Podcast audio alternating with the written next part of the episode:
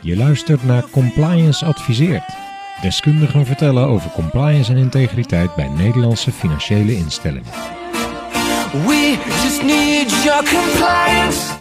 Clients in Cyprus may seem high risk for a financial institution in the Netherlands. But why exactly? The last follow up mutual evaluation report of the Financial Action Task Force relating to the implementation of anti money laundering and counter terrorist financing standards in Cyprus was undertaken in November 2021.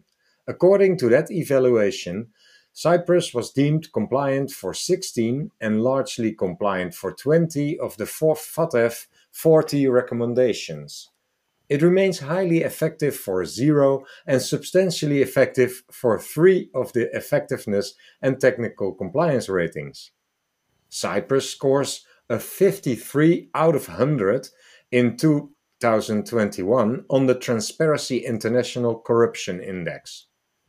According to the website Investopedia, the island of Cyprus officially lost its status as a tax haven in 2020 when the Organization for Economic Cooperation and Development, OECD, declared the country, along with Luxembourg and Seychelles, had been found to be largely compliant with standards set forth by the Global Forum on, Compl- on Transparency and Exchange of Information for Tax Purposes.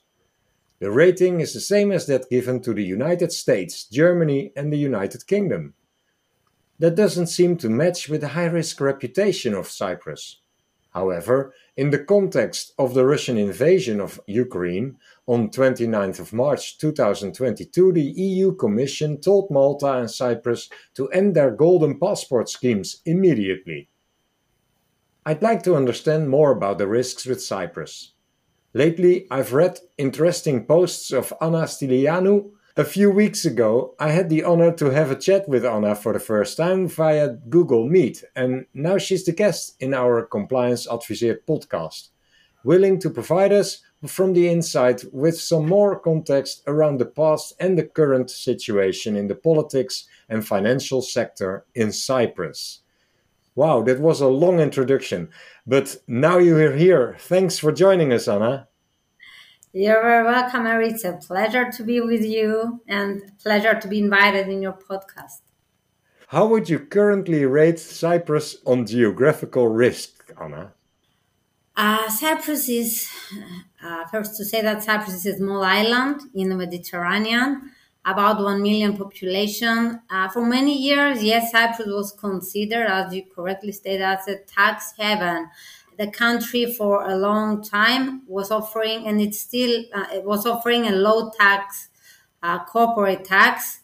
We had a huge banking industry. The corporate tax rate was uh, really low, and then, as you said, 2012 about it was forced to increase it to 12.5 percent the global financial crisis that uh, was we had the consequences of 2008 uh, affected the island a lot. So, but this made the island to like wake up with regards to anti-money laundering. We had before a lot of russian oligarchs and other oligarchs all over the world. But after that bailout i don't know if you heard you, you heard about the bailout two of the largest banking institutions in the island were at risk at the risk of shutting down. And as a result the uh, european commission european central bank and imf international monetary fund posed strict conditions on the countries. The depositors of those two large banks lost anything more than 100,000 euros uh, and these funds were used to capitalize the banking system.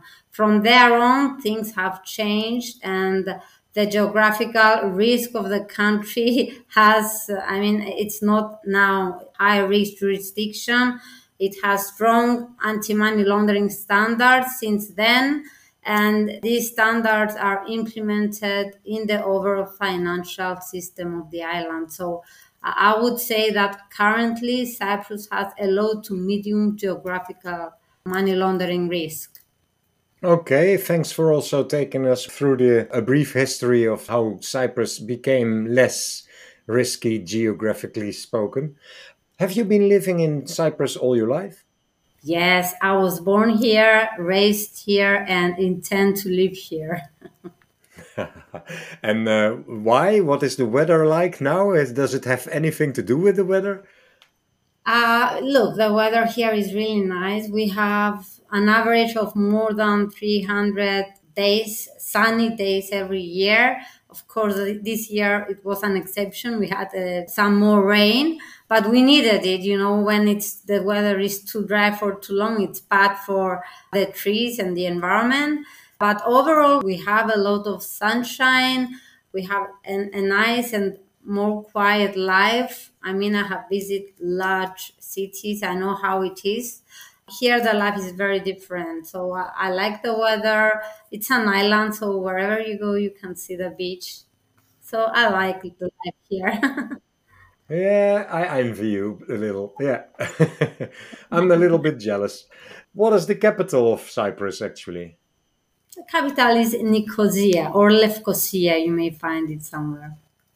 In what part of Cyprus do you live? Yes, I live in Nicosia in the Greek part. It's actually, let's not separate the two parts. It's Greek speaking and Turkish speaking. Do you ever go to the Turkish uh, speaking part? Yes, I go for a visit. But what actually happened is that in 1974, there was a war here uh, in Cyprus, and Turkey took the control of the Turkish speaking side. Since 2004, we are allowed to go there and see and if we want to work. Uh, but that part is under the control of Turkey. The other part is a member of the European Union, the Greek speaking part. Uh, and we mm-hmm. implement the European regulation, the European directive, including mm-hmm. AML policies. Mm-hmm. The other part is mostly implementing the regulations imposed by Turkey. Is it important for us to understand in which part of Cyprus a company is established? Well, if this affects your business relationship with the client, then yes. If not, then you shouldn't. I mean, if uh, for a, a, company that is offering its services to a European client, it needs to con- to take this into consideration. But if not, it's a global company, then it doesn't matter. You said there is a large financial sector in Cyprus. Is that mainly in the EU part or in the Turkish speaking part? When I'm talking about the, the, the information that we share, is talking about the Greek speaking part. The Greek speaking part. I see. Okay. Yes. And what can you tell us about your career and experience in the financial sector? So I have a significant experience. I'm more than 20 years in the financial industry. I have worked in the banking industry for the most of the time of my career. Then I left the bank and I have joined an electronic money institution for some years. Now I'm working in a forex broker offering uh, trading in CFDs. I am uh, working as a compliance officer and head of compliance as we are organizing the department as a company is about to grow very soon. And when did you first work in a compliance type of role? When I was in the banking industry, I was on the side of implementing the anti money laundering policies of the bank. When I left, I went to the other side working in the compliance department. When I was in the EMI, it was actually a startup, and I was involved in the creation and updates of the policies and procedures, ensuring compliance with anti money laundering and payment regulations. So that's how I started my career in compliance. I see. Well, your experience was noticeable in the interesting posts that you uh, put on LinkedIn. Uh, some listeners may even know you already for that. When and why did you start writing these interesting posts on LinkedIn? Well, uh, this started about a year ago. I remember that the first post, it took me about two hours to write it. So, and I was checking it again the next day before posting. I made changes. I was like, you know, uh, like it was a big thing. What I have decided to do is just you know, share articles. And in the beginning, I took it on the very safe side. I was sharing articles and made a summary of the articles. Uh, but slowly, slowly, I started getting confidence. I know that I'm good in making complicated things sound simple. So I started uh, writing my own thoughts or find information that is publicly available and is useful for AML professionals and explain it in a simple way. It's like educational posts. I, am trying to make it very simple to understand. That's the first goal. And the second goal is to save time to busy anti money laundering professionals. I think we have similar goals somehow with the podcasts and your LinkedIn posts. So nice we found each other. Yeah. Um, yes. Is the compliance function mandated in Cypriotian law for financial institutions? Yes, all regulated entities. First, the good thing I need to say that the Cyprus law is in full compliance with the European anti money laundering directives, which require all regulated entities to have a compliance function in place. It's mandatory, it's not optional. Yeah. So all everyone needs to have compliance officers. Every company uh, that's, under AML law, yes. That's the same here in the Netherlands. Listeners may have already noticed that we are going to discuss Cyprus now. yes. You said you rated Cyprus low, medium geographically now. Can you explain why you already did somehow in the introduction, but um, if you compare it to a few years ago, why did it change? Let's go deeper into that. Uh, I would yes. say low medium because I don't believe that any, there is a low risk country. there is actually no low risk all over the world, in my humble opinion. Cyprus has had enough reputational damages in the pa- in the past. It had what we have already discussed the bailout that was again a very big reputational damage.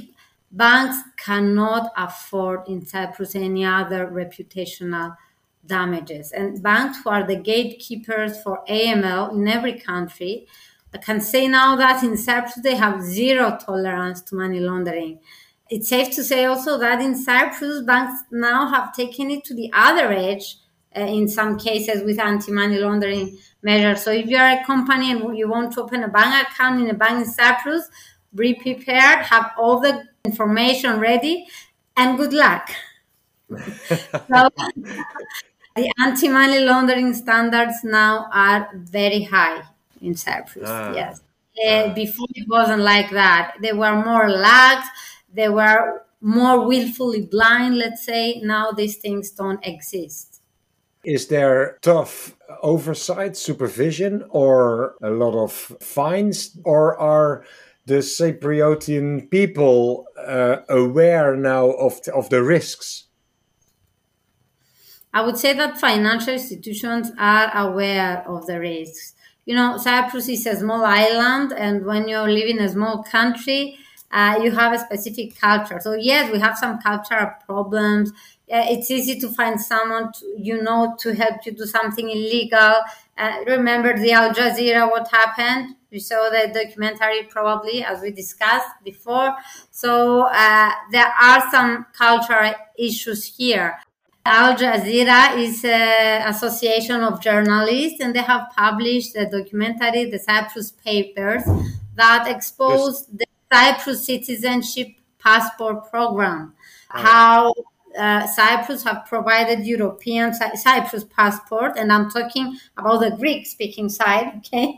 European passport to yes. uh, persons that were subject to sanctions, Russian oligarchs, persons that were uh, have committed crimes in another country, corrupted people. Still in Cyprus, they have offered them this Cyprus passport if they uh, invested in property or other types of investment i think it was 2 million euros. So they could get a passport they and their families. But of course money launderers could not miss that opportunity corrupted politicians and everyone. As i said if you know someone in the government here in Cyprus, I mean, that's what they did. They found someone to help them on a fee, and they managed these people, these corrupted individuals, um, managed to get the Cypriot passport. That was a huge reputational damage in Cyprus. However, yes, there were some politicians that were corrupted, but this documentary does not represent the overall compliance of the island. And I can imagine that the financial institutions are somehow affected by this, but it is not uh, done by those financial institutions. Golden passports are handed over by the government and not by financial institutions. Exactly. But I can imagine that financial institutions are affected by this. Have you seen some of that risk? of course they were affected although actually if you see the documentary of the uh, that exposed cyprus uh, what these corrupted politicians the cypriot politicians were uh, doing were finding ways to bypass the strong anti-money laundering standards of the bank so as the bank couldn't say no i don't accept this customer so they made a whole scheme they manipulated the information so the bank would accept the client. So the documentary, yes, it didn't expose the banks, it exposed the, the citizenship scheme, but still, I agree with you that banks were affected by that. Another reputational damage. They have another now, another scheme uh, to attract talent in Cyprus, to encourage companies to relocate their head offices in Cyprus but it seems that it's something legitimate. As a compliance professional, did you even notice that foreign financial institutions regard Cyprus as high risk, or or did they in the past, or did you also notice that they found out that the risk has decreased? Yes, I've seen that happening in the past when I was working in the bank. I was uh, uh, working when the bailout happened. And after this bad incident, we I have seen that all of the correspondent banks wanted to close their account with the Cypriot banks. It was very difficult to find a correspondent bank to work with. You know what a correspondent bank is?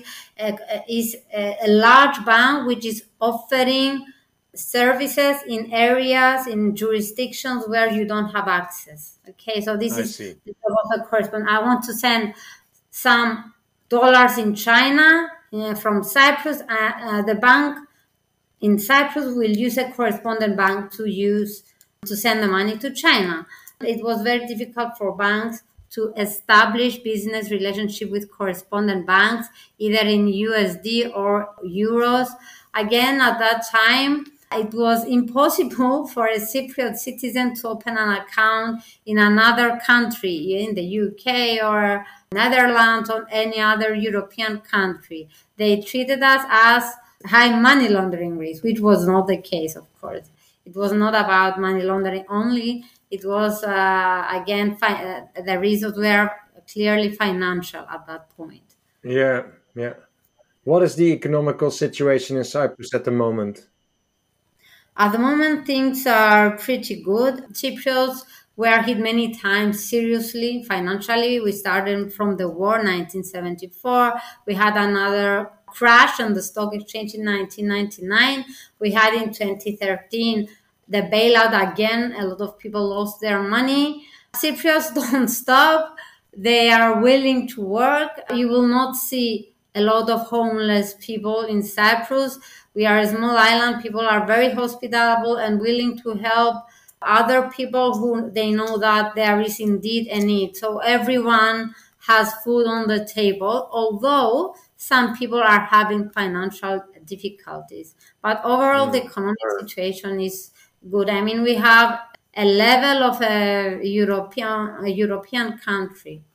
Have you ever noticed anything yourself of, of corruption or money laundering in the financial institutions you've worked for? Of course, for a bank, like I said, the two largest banks had serious problem, serious problem financially. They don't go to that problem, you know, alone out of nowhere. Of course, some employees, some highly ranked professionals in the bank were corrupted. So yes, we can see that some uh, people were penalized, some uh, from the board of directors of the bank. Personally, I didn't see, I mean, I didn't leave any corruption issues, but I have seen that happening from my experience. Now, with regards to money laundering, yes, I was working in a branch of the bank. Of course, I have seen tax evasion, cash deposits, trying to hide income, but uh, overall, small amounts. In Cyprus, the risk comes from uh, international crime rather than local crime. I'm talking about money laundering risk. I see. Because we don't have so high national crime with regards to this type of financial crimes. Talking about foreigners in Cyprus, do you think there are many legitimate reasons for companies from abroad to establish a company in Cyprus? Or is it something that uh, that should be regarded as unusual? No, uh, we have a lot of uh, companies in Cyprus, and as I said, now government is trying to attract even more companies to relocate in Cyprus. And honestly, any company that comes here doesn't want to leave. It's a nice place to have business. We have a highly we have highly educated people, a huge accounting and legal sector ready to help companies, a lot of administrative services also. So I believe, yes, there are many reasons for a company to relocate to Cyprus. We have I a see. nice Okay. life, fun. I mean, especially Limassol and Paphos, the two cities on the seaside, they have a lot of companies there from abroad. Is that also because they pay less taxes there or in Cyprus? Because the Cyprus Yes. Yeah, yeah, I see. Do you think high risk sectors are overly represented in Cyprus, like crypto, CFDs, gambling? With regards to crypto, we don't have yet any approval of companies that have applied for registration. So we don't have any crypto companies yet. Uh, CFDs, yes, we have a lot of brokers, but they are operating using their passporting rights, meaning if you get a license in Cyprus, you can offer your services by making a notification all over the European Union. So those companies are targeting customers not only uh, from Cyprus but from all over from all over the European Union. Their offices are here, their head offices here, but actually their business is conducted within the whole uh, European Union. And why would they conduct this, uh, especially from Cyprus then? Ah, apparently, as we have already said, we have um, a good taxing system, accounting services. We, uh, we have anything a company needs to operate here. You said earlier in this podcast, uh, if you want to open a bank account, uh, good luck. and uh, That's a problem. what about the company register of Cyprus? If I want to consult it, is it openly accessible and trustworthy? So the business register is an open source. You can find the shareholders, the directors, the address of the company. So it's open and it's free. But recently we had the operation of the beneficial ownership register where you can see the beneficial owners of the company. From 1st June, it's operational and can be accessed by the general public and obliged entities. Uh, there is a fee to access the registry. If I'm not wrong, it's 3.50 euros. Uh, now, with regards to whether it's trustworthy, trustworthy, it will require some time to answer this question, as it's something very recent. We also have the trust registry, which is maintained by CySEC, which was became operational uh, within May, a few days ago. So we will have to wait and see how it goes and whether they are trustworthy or not. Something that is a, requirement for all regulated entities. If, for example, I conduct customer due diligence and um, I want to access the beneficial ownership register to check a company, and I see that the beneficial ownership register has different information from the one from those that I have, from the information that I have for that specific company, I have to report it. So I believe it's gonna work either way. What would you want to share about Cyprus with compliance professionals in the financial sector of the Netherlands? Because Cyprus had uh, reputational issues in the past, uh, it's important to understand that Cyprus is not what it used to be with regards to money laundering. Things have changed Banks, as we have already discussed, have very high anti-money laundering standards, and you know, banks are the gatekeepers. So if you have a strong uh, banking system with strong anti-money laundering standards, it's uh, more difficult uh, to commit money laundering. I mean, a company to abuse a bank for money laundering purposes. Yeah, that's it. I see. Okay. And what developments do you expect for the coming years in Cyprus? So what I see is that as long as the first crypto license is approved, I, be, I expect that the sector will explode. There's a lot of talent in Cyprus, a lot of interest. Uh, we have the new tax in, incentive schemes, which were announced by the government that I believe will attract many companies to relocate here and the opportunities are endless. My last question What general advice would you want to give to compliance professionals listening, apart from visiting Cyprus, of course? that was the first thing to say. Come here for holidays, enjoy the, the we have of the we have the best beaches. That's what they say. I'm not saying that. Uh, they have the same uh, best beaches um, in the whole European Union, Cyprus and Greece, I believe. But the second thing is that Cyprus is not uh, a high risk country with regards to money laundering. Do not afraid to deal with Cypriot companies. We have a, a strong anti-money laundering framework, so don't be afraid to onboard customers from Cyprus. All right. Great advice. Thanks for uh, thanks for your contribution to our podcast, uh, Anna, and uh, good luck with the LinkedIn posts as well. Thank you, Eric. It was a pleasure to be with you. Thanks for inviting me in this podcast. Have a nice day. Compliance. We just need your compliance. Dank dat je luisterde naar deze podcast. Volg onze LinkedIn-pagina en kijk op onze website complianceadviseert.nl. Heel graag tot de volgende podcast. We just need your compliance.